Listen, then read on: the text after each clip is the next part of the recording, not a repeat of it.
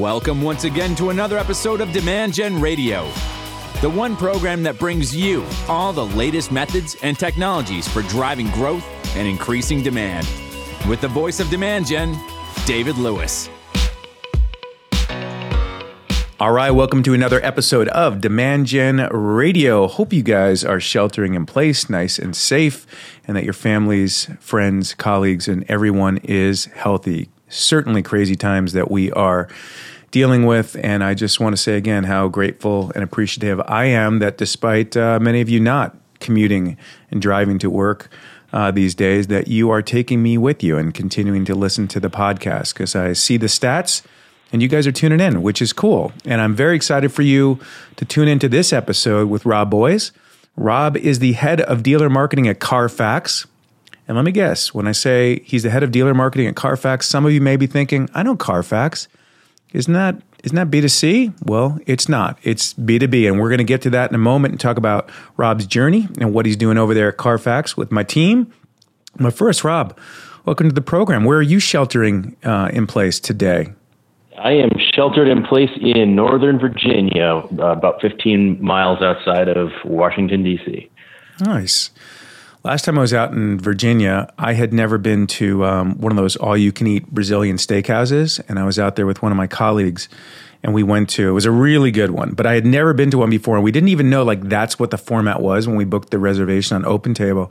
So we're sitting outside on the patio and the waitress comes over and we ordered like two appetizers. And she goes, you know, guys, I, um, I, I think you should hold off on ordering some appetizers. Uh, and we're like, wait, wait a second why? And they're like, she's like, well, because you know the portions are really big, and and I'm like, oh, okay, well, you know, we don't have to eat everything. She goes, you do know where you're at, and then she told us, and we're like, oh, we're idiots. Okay, yeah, we'll skip the appetizers and just have a cocktail and get there. So was was a incredibly enjoyable dining experience. And you know, have you ever been to one yourself? I have, yeah. So you know how they give you those little chips at some places that says yes, please, or no, thank you, whatever you flip on the table. That was my first experience. Yeah. So Ron grabs that, and we had a meeting at a client uh, the next day. And so when like topics were coming up and people were suggesting things, ma- mainly from some of the salespeople, he would flip the chip up. He took it out of his pocket, put it on the table, and was like, "No, thank you," like simply you know, messaging to me about what he thought of the idea. It was pretty pretty funny, but I I digress. Well, I'm glad you're being safe uh, out there in Virginia, and thanks for joining me on the program. Uh, Rob, before we talk about the work you're doing there at uh, at Carfax, your your background, you came from Martech. You were on the product marketing team at Eloqua back when it was Eloqua before Oracle, and I'm just just curious if there's some uh, some thoughts, some insights from those days and times to where you are now. Yeah, we called it the, the golden age of, of marketing back then. It was a it was a fantastic time to be getting into Martech. Um, at the at the time, Eloqua was pretty much the leader and the innovator in marketing automation. I was working on a project at the time where we were launching our kind of new lead scoring engine, um, just to kind of put the context around what what time frame that was. But being a a product marketer for a company like Eloqua forces you to learn virtually every aspect of demand gen. And I'd been sort of a classic product marketer, not a demand gen marketer to that point, but all the way down to the the fact that I was expected to run my own product campaigns and be able to run those campaigns directly through Eloqua. So it was it was a great experience, and I'm still really really good friends with a, a lot of people that either work for the company or were in that that ecosystem. So. There are some good people there back in the day. Uh, some some of my closest colleagues and relationships all came out of that that era, and uh, I do. I remember when you guys introduced the lead scoring module for the platform. Uh, you you went on from Eloqua and worked at Lattice Engines again on the Martech side. You were in product marketing there, and you were at Plex uh, with some uh, Jen Demas when when she was there, and Heidi Melin, two people I know uh, and two other clients of ours. Uh, Jen's at Gigster and, and, Heidi's at, at Workfront. And you were again in product marketing, uh, did that again at Fuze for several years. And now you're at Carfax, not on the product marketing side per se, but, but head of dealer marketing, as I, as I mentioned. So, one thing I want to ask you, because I know the answer, which is you guys use Marketo there. And I'm curious, as a guy who used to bleed red, uh, and worked on the product at Eloqua. What your take is on the landscape today, and, and kind of a little bit of Marketo versus Eloqua from your perspective. Yeah, it's this is actually my second tour of duty um, at a company that, that used Marketo. We used it at Lattice Engines as, as well. Um, but being in product marketing, I was a little bit more uh, separated from you know the, the day-to-day kind of marketing operations components. So this was my first time where I really owned our implementation of Marketo and ultimately the decision on what tool we were using or what tool we potentially would want to switch to um, kind of came down to me. So, uh, you know, I'll get into the kind of the nuts and bolts of what we've been doing with demand gen, but there there was a decision point uh, at one at one uh, kind of crossroads. Hey, if we're going to be putting a lot of energy and effort into our Marketo instance, does it make sense to look at other potential tools like Eloqua, for example? Um, and I even have somebody on my team in marketing ops that came more out of a, an Eloqua background rather than Marketo. Um, but the reality is, you know, in terms of, of investment, um, I, I just think Adobe is continuing to invest in Marketo, and I kind of see it as the market leader now in B2B.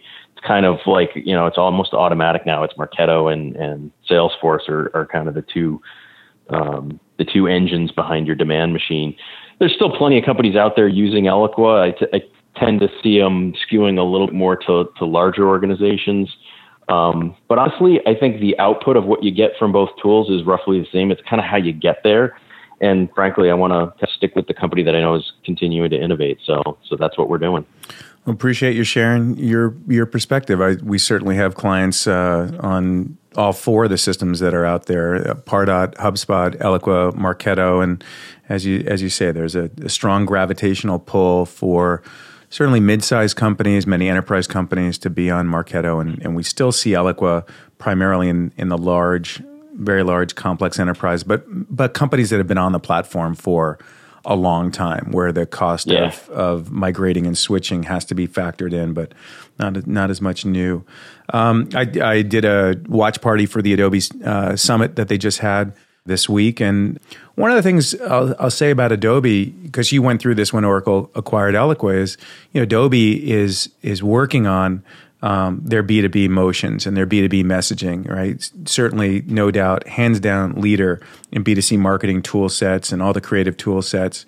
And their acquisition of Adobe, uh, acquisition of Marketo rather, was to really bring another platform into the B2B space. And, and they've been doing, doing quite well there. Uh, Carfax, when you got there back in in June, uh, you told me like, "Hey, we were really just kind of doing batch and blast marketing back then," and you're like, "Hey, there's way more we should be doing." So, talk about some of those initiatives, the stuff that you're working on with my team, and um, how you're prioritizing that. Because I think when people look at what they're doing with Marketo or their marketing automation system, far too many people do get caught in batch and blast mode, not because the tools can't enable them to do more, but it's combination of marketing strategy and uh, having the resources to get it done. So, what what's been your plan, and, and how are you coming across uh, on it?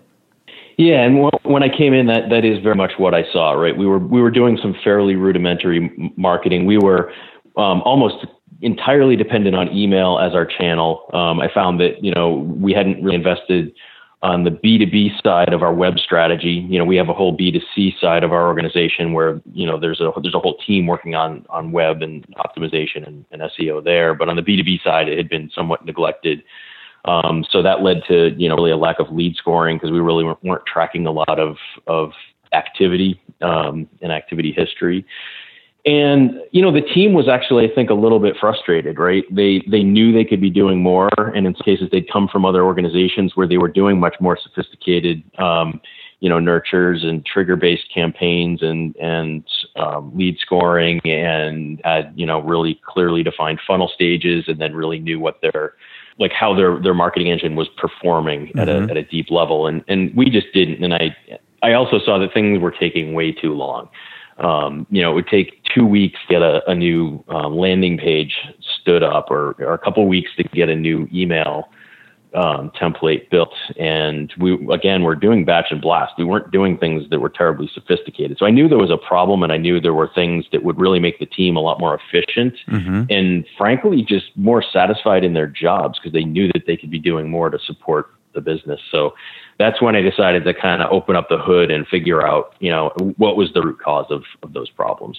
When you when you did look at the environment, you had a pretty unique situation, which there was a lot of people that had touched the Marketo instance, a lot of change in, in marketing team uh, and leadership there. So even though, as, as you expressed earlier, you know, big fan of the platform, you you ended up – looking and saying, God, I've, I've got a platform that's a little bit of a kind of like episode of hoarders and, and no documentation and not really, not really structured very well. So one of the first things you said to us is, you know, guys, what do you, what do you think? What should we do? And, and our recommendation, which is not normally our go-to spot because a cleanup is often easier uh, than a reboot. But we said really for, for your best interest and where you wanted to go, we needed to set up a new instance. And that that was a phone call to Adobe and say, hey, can we get these guys a new instance and then migrate them from their existing one over, just taking what was needed, the tools, the assets, and that type of stuff, and just and just rebooting. And um, how how'd that project go, and and how do you feel in terms of where you are now, uh, in terms of wanting to get more things done more expediently? Yeah, I mean, like I said, I, I, knew something was wrong, and so that's why I decided to bring in an outside agency to kind of do that inspection because there had been a bit of a revolving door in the the role of the head of marketing and even in marketing ops and demand. And so, you know, there there were kind of it was almost a, a little bit of an archaeology dig where I could kind of see, all right, this person really focused on web three years ago, and then nobody touched it since then, and then they built a whole lot of custom um, data objects here and then you know created some bad wiring with salesforce. And then the next person came in and put their fingerprints over here.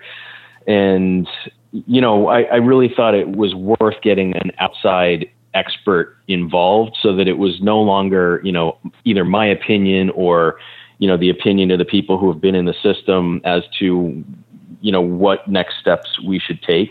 Um, and that's something that I think I've, I've used as a best practice throughout my career. I've used SiriusDecisions a lot in the past to kind of take those best practices as opposed to just you know relying on an instinct or you know this is Rob's way of doing things. I really wanted to rely on true best practices. So we scheduled a workshop and um, the team from Demand Gen came in and we gave them you know access to our systems and and um, they they did a bunch of, of background work. They talked to a lot of different people in the organization to find out kind of how we were using the system, where there were challenges and yeah, the net net of it is we kind of had a, a very frank conversation where, you know, I come out of the automotive world, right?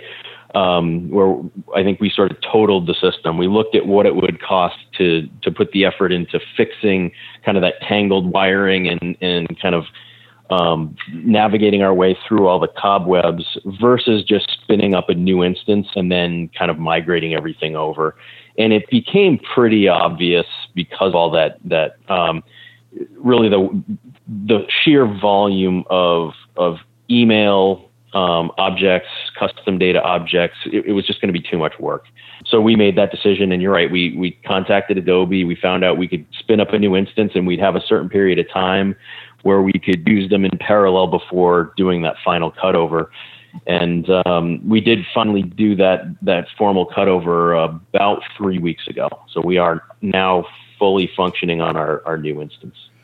Time time to move in and get in those those programs that that you want. Talk about your your sales strategy, especially given what's happening in the world these days. You guys have had to pivot significantly in terms of how you go to market. Right when you got there, you guys had uh, people out on out uh, calling on dealers, and and so maybe you could talk a little bit about Carfax's offerings and how you guys do go to market because your sales team and marketing team, you know, very integrated in their approach and now adjusting to the new normal. Yeah, and it's it's a great transition because as I was just explaining that we stood up our new instance three weeks ago. Depending on when you're listening to this, that's really right around the time when business as usual kind of came to an end.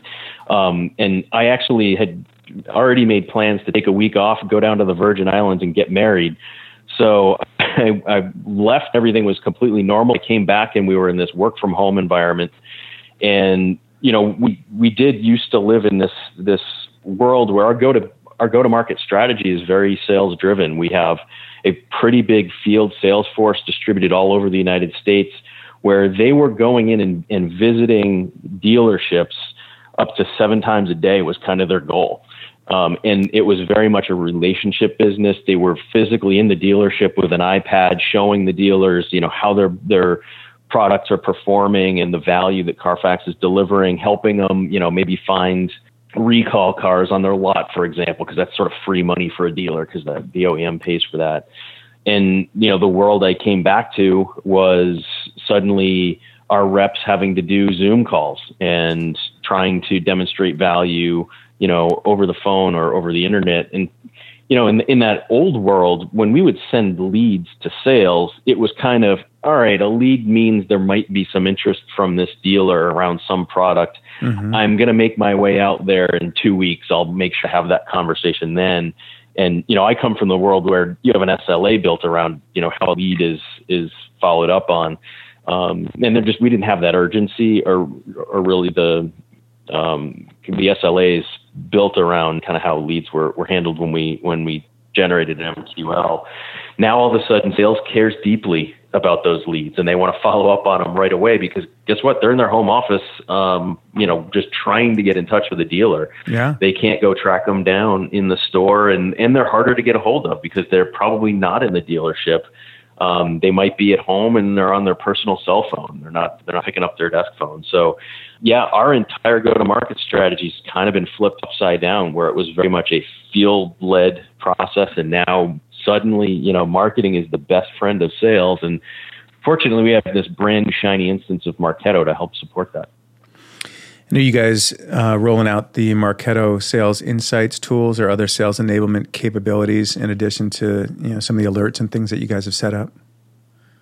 Yeah, so we've had MSI, and as part of the transition, we we kind of um, turned it off for a number of the reps, and our admin is now in the process of of lighting that back up again because I think I think Marketo Sales Insights in particular is going to be super valuable in this new world where they really do care about leads and they want to understand, you know, what the the history is behind that lead and see the activity because it really helps drive that conversation if they do get in touch with that dealer. Yeah. Um, you know, they're not sitting there in the sh- in the showroom, um, kind of talking about, hey, you know, what are you working on now? Is it acquisition, or are you trying to get you know more advertising on used car listings, or drive more service to the shops? And they can kind of have those open conversations. Now they might have 30 seconds to get their attention over the phone.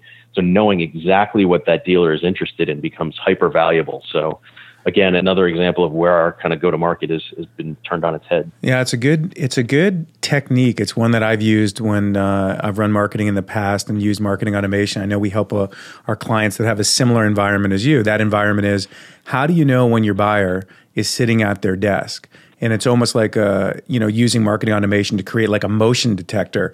Like okay they're on the site they're opening an email. So notify the sdr notify sales when that engagement is happening. Do it very expediently. So that the person can can dial them and call them while they're uh, ideally still sitting there at their desk. And dealers are notorious, right, for being uh, walking walking the the dealership floor, going to service, going to sales, sales management, out on on that. Great to hear that you guys are pivoting and and adjusting, uh, you know, to that.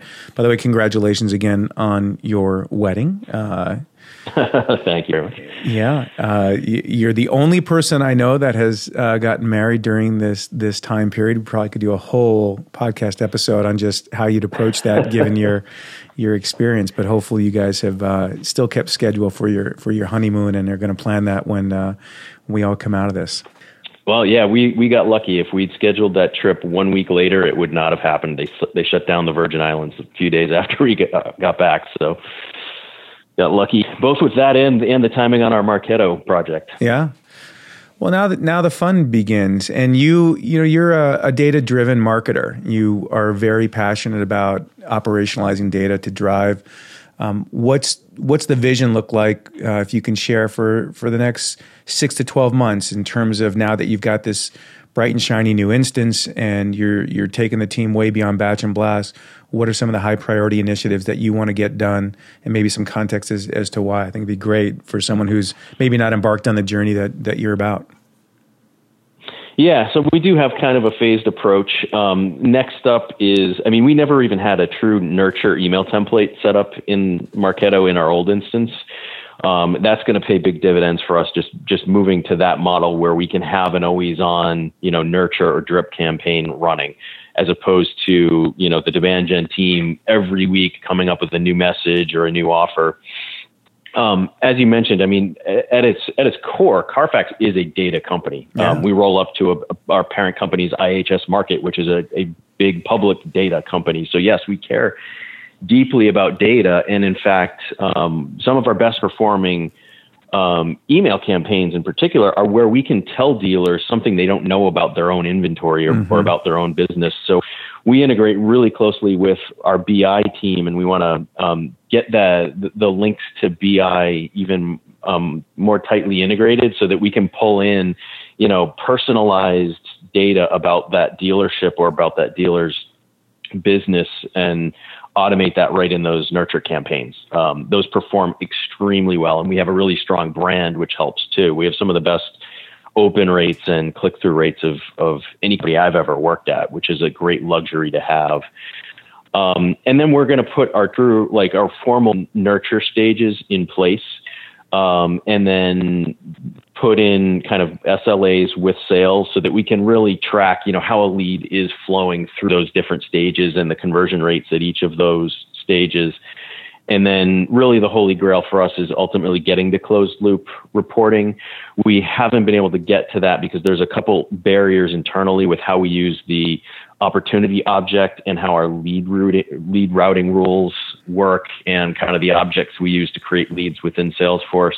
So we have some kind of internal cleanup we have to do, but that's the holy grail for us is when I can go to my boss and tell them, you know, exactly what impact marketing is having on sales and ultimately revenue. So that's hopefully part all part of our our 12 month vision. Actually, I'm kind of enjoying thinking that far out when we're beyond this kind of environment we're right. in can actually you know really move the needle forward. It'll it'll happen quick, and what we're finding right now with our clients, we're there's almost two ends of the spectrum in terms of the type of work that we're doing these days. At one end, we are sending a massive number of emails for our clients with all of their COVID nineteen announcements and information. We have a lot of clients uh, in financial services and in payroll services and companies that need to inform their clients about not just how that company is supporting them during this time, but information they need for their customers. And so we're sending a lot of batch and blast emails these days and happy to help our, our clients do that through our managed services group. On the strategy side, like with you guys, we're doing all this lead management and demand management strategy work and then operationalizing those things now is a really great time to take a look at you know what you want to have in place and get that work done that sometimes can get hard to get to when you're just inundated with events or other marketing programs. So we see our clients working on a lot of strategic initiatives with us, analytics initiatives with us, getting their data cleaned up uh, right now. So we're we're we're busy as always, and um, it's nice to see. We've we've had a few uh, clients of ours that are struggling in this economic time. Those in hospitality and those in uh, travel businesses, uh, and it's it's really um, it's really tough to see hiring freezes come into place and, and resource constraints and uh, you know demands on marketing just continue to pile up. Uh, and don't go away. So we are we are just helping our clients and making sure that they know that we're there for them and appreciate all the work that that you're doing with the team. In terms of like your lead management knowledge, right? This whole operationalizing the demand funnel. Of course, I've got my book Manufacturing Demand that that we give out to folks uh, who want that. Where where's your knowledge really come from in terms of integrating scoring and nurturing in the demand funnel and, and using that approach as opposed to just batch and blast, you know, throw leads over the fence to to sales, but have a more integrated approach as you do? Yeah, I mean, I, I kind of think back to my Eloqua days, and you know, we used to produce the the grande guide to you know fill in the blank, you know, lead scoring or lead nurturing, whatever it might be. And for for me in my career, that that that sort of defined the playbook to a large degree. So we didn't talk a, a lot about lead scoring, but um, I did. I launched lead scoring when I was at Eloqua, and then when I went on to Lattice Engines, I launched our predictive lead scoring platform. So I, I do have a lot of experience and a lot of history behind lead scoring, and do believe in the in the power of that. Especially, you know, we do generate a fairly large number of leads again because especially through our email programs because they do perform fairly well. But the challenge we have is, you know, explaining to the sales team, a, you know, where did they come from and why did we MQL those particular leads? Um, but but then how do they prioritize that, especially in this new world where you know we might throw you know 50 leads on the plate of of a rep and they don't know where to start. So right. if we can get more sophisticated about lead scoring, and again, I need more of those those buying signals to incorporate into our our models to to make them more effective. But um, I think that's really going to pay dividends and and really tighten the relationship between sales and marketing. Um, and help those reps understand, you know, the value that we're bringing them. We're not just giving them leads, but we're even telling them, you know, which order to follow up on those leads. What sense are you getting now that you've been there for several months, uh, you know, coming up on a year, um, in terms of the relationship between sales and marketing today, and how they perceive you and and the the leadership that you're bringing to the organization? Because you you you have a very one in one equals three when it's when it's done right, sales and, and marketing. I'm curious if there was um, a belief system or just uh, view of marketing previous that that's evolving and changing for the positive. Yeah, I think um, we we do have a very good relationship with the sales organization. Um, we, we, call it the DBU at, at Carfax, which is the, the dealer business unit. Um, I have an hour and a half long uh, meeting with all of the, the leaders in that sales team once a week on Wednesday. I had it just a, an hour or so ago. And really, we use that to set all of our priorities so that both teams are, are you know, pointing in the same direction. And that, you know, that meeting's become especially critical now because everything's so fluid that priorities are constantly changing. And we need to be super agile on the marketing team to help support the sales organization. Um, but I think also, you know, coming in and, and explaining to the, the sales leadership how we're going to be able to scale much more effectively by making these investments in our in our sales operations systems, um, mainly Marketo and Salesforce, um, because they understand how that how that's going to make us, you know, really hockey stick our growth once we kind of come out of the the COVID nineteen um, economic climate that we're in. So they're super supportive, but we have to keep you know the lights on too, right? So we're continuing to to work with them on on all fronts, not just getting them leads, but helping them with messaging, helping them with email templates and sales assets and sales tools as well. But it's it is a really strong relationship, and I I don't think I would have joined the company if I thought that there was a strained relationship with sales because I've I've seen it work both ways, and I I totally agree with you when when both sales and marketing are in full alignment. It's a it's a one plus one equals three equation. I completely agree. And you guys are now needing to, um, or have the opportunity with with the product lines expanding. You you have what eighty percent market share, something like that. With um, if anyone's buying or selling a car, they're going to look at a Carfax report, and then you guys have come out with offerings for. Uh, new uh, new product around used car listings, and then also the servicing. Um, so you you look at certainly your customer's journey, a dealer, and what their needs and ways that they can grow their business and you keep coming out with product offerings to to help them with that. So are you finding that your marketing relationship, the department's relationship with sales is now also who do, who do you team up with for the install base if you will? Yeah, so we do we have we have three different products all with kind of different levels of maturity. Um, most people know us for the Carfax report, as you said. You know, you see the the ads with the the the Carfax, or yep. you go into a dealer and the Carfax holding the the report saying, "Show me the Carfax." Um, and people, I think, a lot of times consumers assume that's all we do. But we've been in the used car listings business now for several years, uh, and and that's performing extremely well. It's a very competitive market, but um, that product is is super important in today's environment because in a lot of cases the sales side of a dealership um, is is no longer open because they've been you know people have asked to shelter in place. But you can still advertise your cars on the internet. People are still home. You know i've i've been looking at the google um, trends and you know the the car shopping keywords are still getting used right? Traffic is still pretty good. So people are still doing their research and looking at listings online. And I still, I think that when we come out of this, there, there are people who are going to be going to the dealerships and buying cars. I think there's some pent up demand there. So that product is, is super important. And our newest product, um, we do sell to the service side of a dealership. And that really does open up a, a, whole new buyer persona for us and a whole new audience that is, um, you know, in some cases, the sales organization is less familiar with the service side of the shops. They haven't sold to them in the past. Um, so the air cover that we're giving them around um, marketing our, our Carfax for Life product, which is what we sell to the service side, has been getting very well received by the sales organization. It's kind of a unique product. We don't have any direct competitors to it. So our ability to basically provide uh, explanations around the value directly to the dealer, communicate with them on, you know, what kind of uh, uh, value they're going to get back out in terms of getting higher ratings and reviews or trade-in leads or return customers and higher um, repair orders and things like that has really helped the sales organization out a lot. And again, you know, kind of good timing in that in a lot of dealerships, the service side can remain open because that's kind of deemed a, um, a critical um, business to offer consumers if they need to get their car repaired. They, you know, repair shops need to to remain open in this in this environment. So that that's actually a really a product that's really performing well for us right now. And uh, you know that's an area where I don't think sales could have scaled without the great partnership they've had with with our marketing. No, for sure.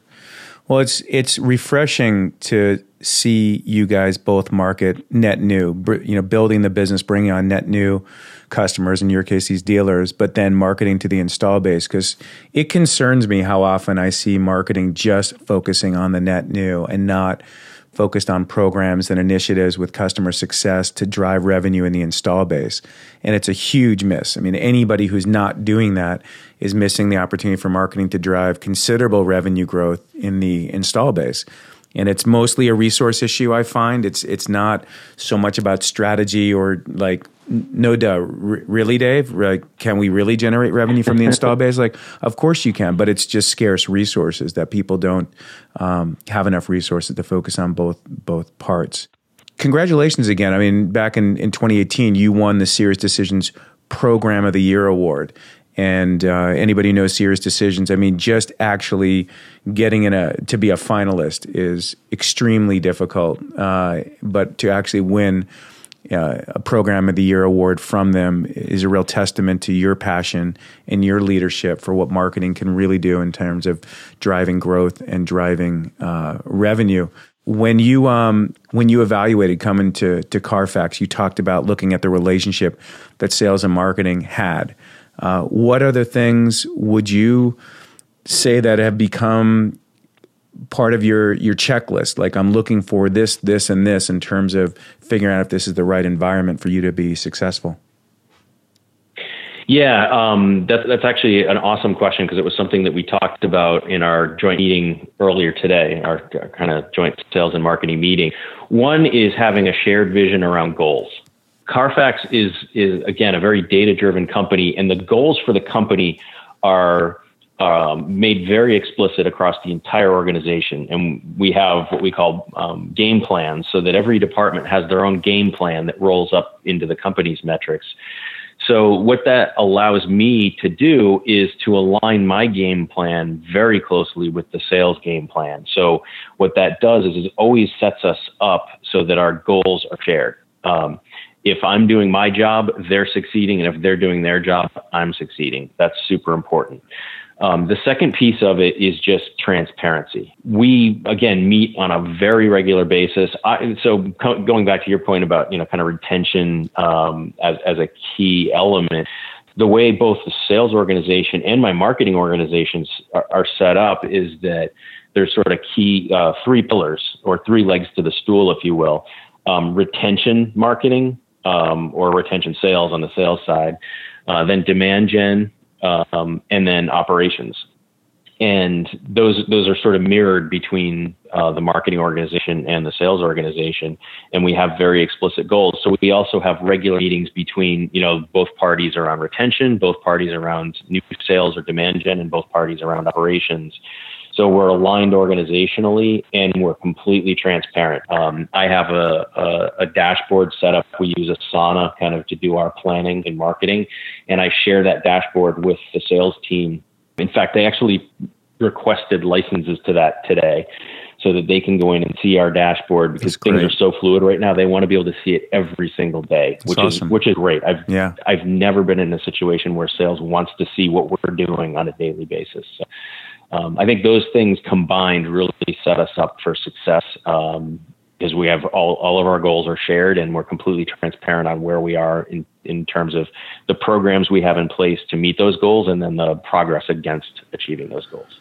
It's great advice. It is it's worth repeating that meet with sales and marketing on a regular basis. It's actually, and I've shared this before, that's where the name Demand Gen came from, is, you know, as the guy who coined the phrase. In 2003, I rebranded our sales and marketing meeting to be called the Demand Gen meeting. Uh, and uh, we had such phenomenal success that I registered the domain and said I'll write a blog someday because you know that, that that's what people were doing back in 2003 was writing blogs, and I said I'll I'll explain our recipes and show the tools and the strategy and all that type of stuff, and then you know fast forward and started the agency in 2007 and said what a great name for it. Probably the only the only challenging thing about the name is just even in the podcast, you know, when you refer to the Demand Gen team, is it our team? Is it your team? Is it you know it's well, hey, it's one team, but um, it's a good good problem to have.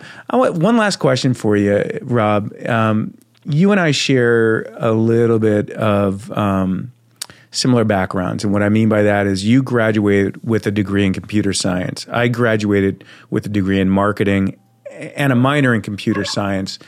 And you know, when I see that, folks like you that are, you know, running marketing, uh, you know, director marketing programs, and your backgrounds in computer science I, I don't know about you, but like I feel like I'm in the perfect storm of my career, like in a good way. Like I love technology, I love marketing, I love people, and so uh, I get to put all of my passions to work every day.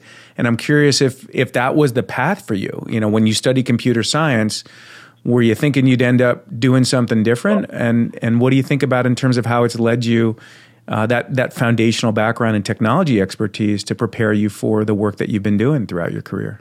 Yeah, it's funny. The the woman that heads up um, marketing operations for my team, uh, Angela, also comes from a, a, computer science degree, so we kind of share war stories all the time.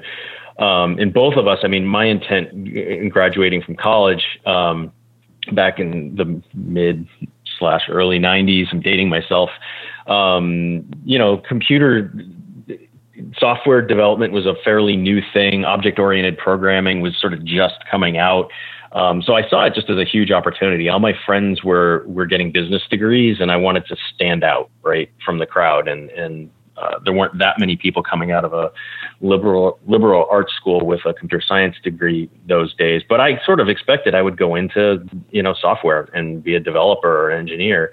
And um, about five years into that career, I was at Computer Associates at that time. I realized that that was just not for me. I didn't want to be sitting in front of a computer all day slinging code.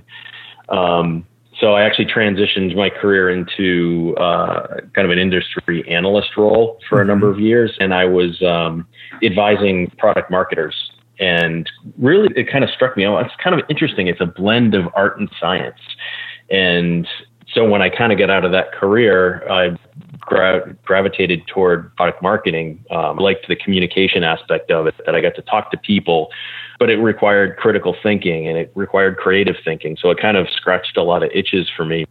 And then I just sort of fell into, you know, a job at, at uh, Eloqua. I didn't know a lot about marketing automation or Martech at that point, but um, just kind of fell in love with the fact that, that this was a real blend of, of art and science.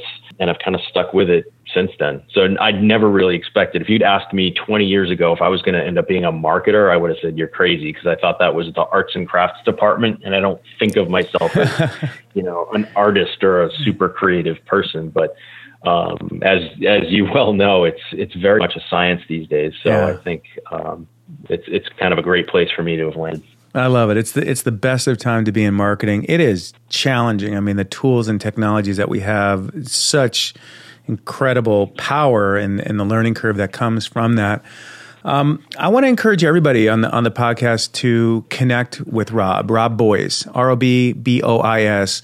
Um, Joe Chernov, who maybe many of you know, he's the chief marketing officer at Pendo, is a is a mutual acquaintance. Uh, of Rob and I. And and Joe had this to say about Rob, and I think it's a great way to wrap up this podcast and give you an idea who Rob is. Joe said, I've worked with lots of exceptional marketers. I've worked with lots of bridge builders. I've worked with lots of doers, and I've worked with lots of thinkers. I've worked with lots of people who are willing to help anyone at any time, but I've only worked with one person who was all of those things all of the time, and that person is Rob Bois. So big fan out there of Joe, and and Joe is incredibly well respected across the the ecosystem, as as you know. And and Rob, my team loves working with you. We have we have many different types of clients that work many different ways, and uh, you're constantly in our in our Glip channel, uh, you and the team, which is our which our version of Slack, if you will. Um, just talking about the work that's going on there, and I want to thank you for your flexibility. We had some workshops scheduled to come on site for some of the lead management strategy and demand funnel work doing, and and you guys are pivoting with us to do those workshops online. So appreciate the collaboration there. We'll get through this time period together, all of Thanks everybody for tuning into Demand Gen Radio. I hope you guys are uh, safe, sheltering in place, and we'll catch you on the next episode. Take care.